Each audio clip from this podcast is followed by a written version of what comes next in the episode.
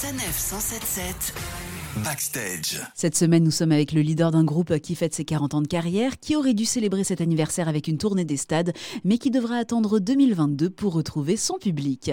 Il s'agit d'Indochine. Nicolas Sirkis, bonjour.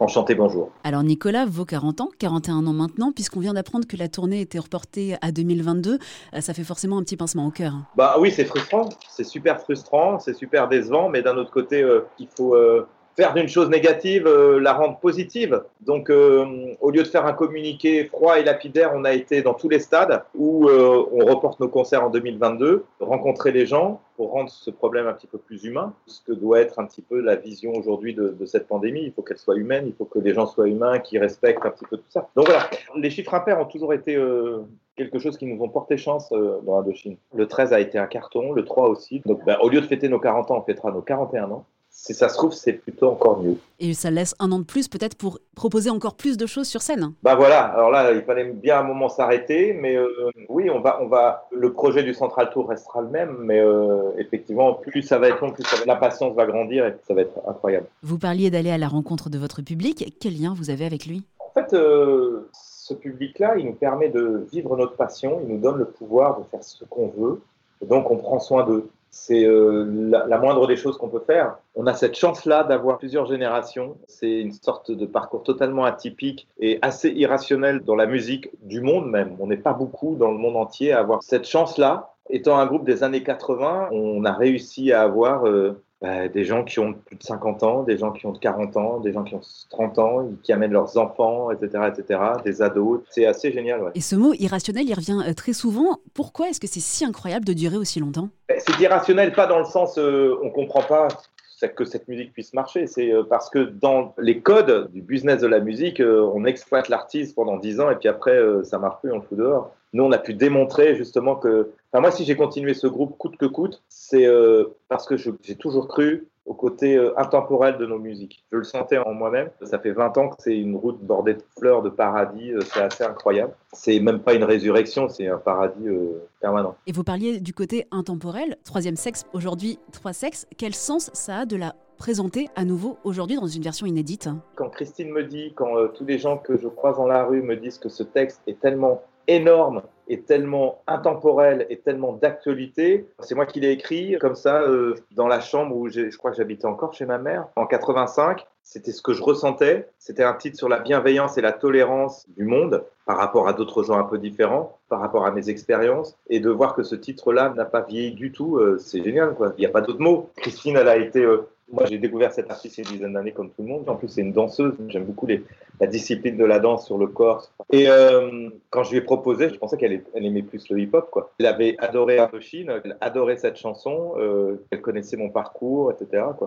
Elle suit son parcours c'est Hiroshima, cette nana. Hein. Elle a une énergie atomique à l'intérieur d'elle qui, euh, qui, est forte. Hein. Christine a fait une vraie réinterprétation de Troisième Sexe, mais je crois qu'elle a aussi participé à la production musicale du titre. Ah, mais elle n'a pas que participé, elle a totalement euh, réenregistré le titre. C'est ce que je lui ai dit. Je lui ai dit, moi, je veux que tu euh, te donnes carte blanche ou carte noire, comme tu veux. Tu fais ce que tu veux avec ce titre-là. Travailler avec Christine, c'était pas avoir un duo et avoir une, une accompagnatrice. Hein. C'était vraiment un duo une complicité et quelque chose d'artistique avec elle. Trois sexes était le titre inédit de la collection 1981-2001.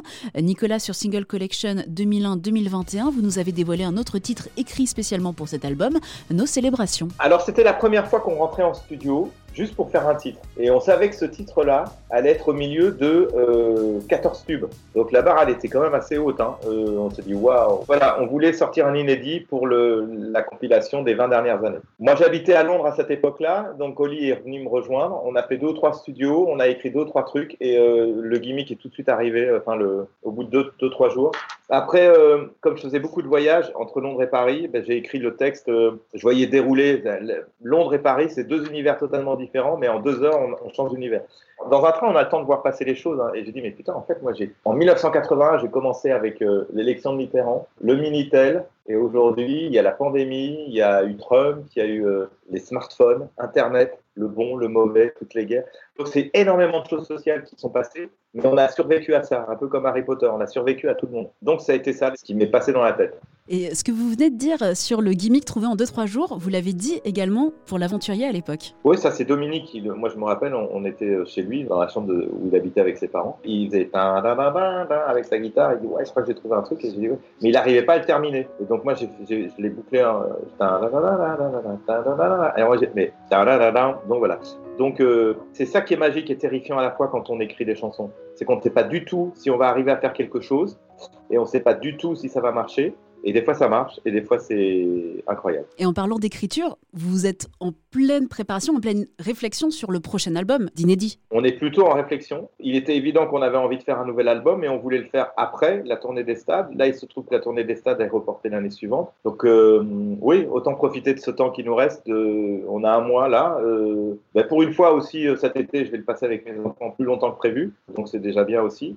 Mais euh, oui, on va écrire des nouveaux morceaux et l'envie, c'est de, de, sortir quelque chose avant les stades de 21 mai. Ça serait trop con qu'on ne propose rien d'autre. Et euh, vous voulez, quoi qu'il arrive, proposer une surprise le 29 euh, septembre pour l'anniversaire de votre premier concert? On voudrait faire quelque chose. Ça serait trop con de ne pas rien faire le 29 septembre 2021, ouais. soit 40 ans jour pour jour après le premier concert du groupe. Le Rose Bonbon n'existe plus, il est démoli. On a 10 000 idées, effectivement, à l'heure. Est-ce qu'on va pouvoir les réaliser? C'est toujours le même truc. Hein. Moi, j'ai toujours des idées de trucs de fou et qui après euh, les problèmes commencent. Alors Nicolas, question pas forcément facile. Là, il y a 56 singles. Est-ce que vous avez, est-ce que vous pouvez trouver une, votre chanson préférée d'Indochine? Non, c'est super, c'est super dur. En plus, c'est peut-être pas forcément un single. Moi, tout ce que j'ai, à part deux ou trois, pour être honnête, tout ce qui a été publié, c'est des chansons que j'aime. C'est-à-dire, on n'a jamais publié, enfin moi, j'ai jamais publié, et sur euh, 195 morceaux qui sont sortis, jamais publié des trucs dont je n'étais pas fier. Donc voilà, donc c'est compliqué d'avoir une préférence. Effectivement, il y a des morceaux où tout d'un coup, il y a une sur scène, il se passe quelque chose. Je pense à des morceaux totalement inconnus comme La main sur vous. Mais bon, un été français ou Song for a Dream, les dernières là sur scène, euh, c'était incroyable aussi, ou Carmager. Donc euh, c'est compliqué. Nous, le problème, c'est le, problème du riche. On a trop de choses belles. Et euh, parmi toutes ces choses, parmi les tubes, alors chose marrante, parmi les premiers, il y en a plein qui étaient des faces B. Donc c'est le public en fait qui a vraiment choisi d'en faire des tubes. Ouais, ça veut dire que j'en discutais avec Laurent Voulzy aussi. Hein. Euh, à un moment donné, euh, Belle-Île en mer, c'était une face B. J'ai demandé à la Lune, c'était la face B. Donc ce qui veut dire qu'il faut jamais écouter non plus des gens qui disent qu'ils savent ce que ça veut dire la musique, etc. Personne n'a la vérité absolue. Il y a des gens qui s'y connaissent, il y a des gens qui aiment la musique, mais personne. L'aventurier, c'était une face B, effectivement trois nuits par semaine aussi. Vous avez dit en interview que pour écrire les chansons, vous prenez des notes sur la vie, ensuite vous faites les musiques et ensuite vous accolez les mots. Est-ce que bah, la vie aujourd'hui, cette année de pandémie, va prendre place dans ces nouvelles chansons? Je sais pas. Moi, c'est pas quelque chose qui m'a inspiré, qui m'inspire. Euh, je, suis je, reste plutôt humble par rapport à ça. J'ai beaucoup d'amis soignants qui sont tous les jours à l'hôpital et qui euh, soignent des gens.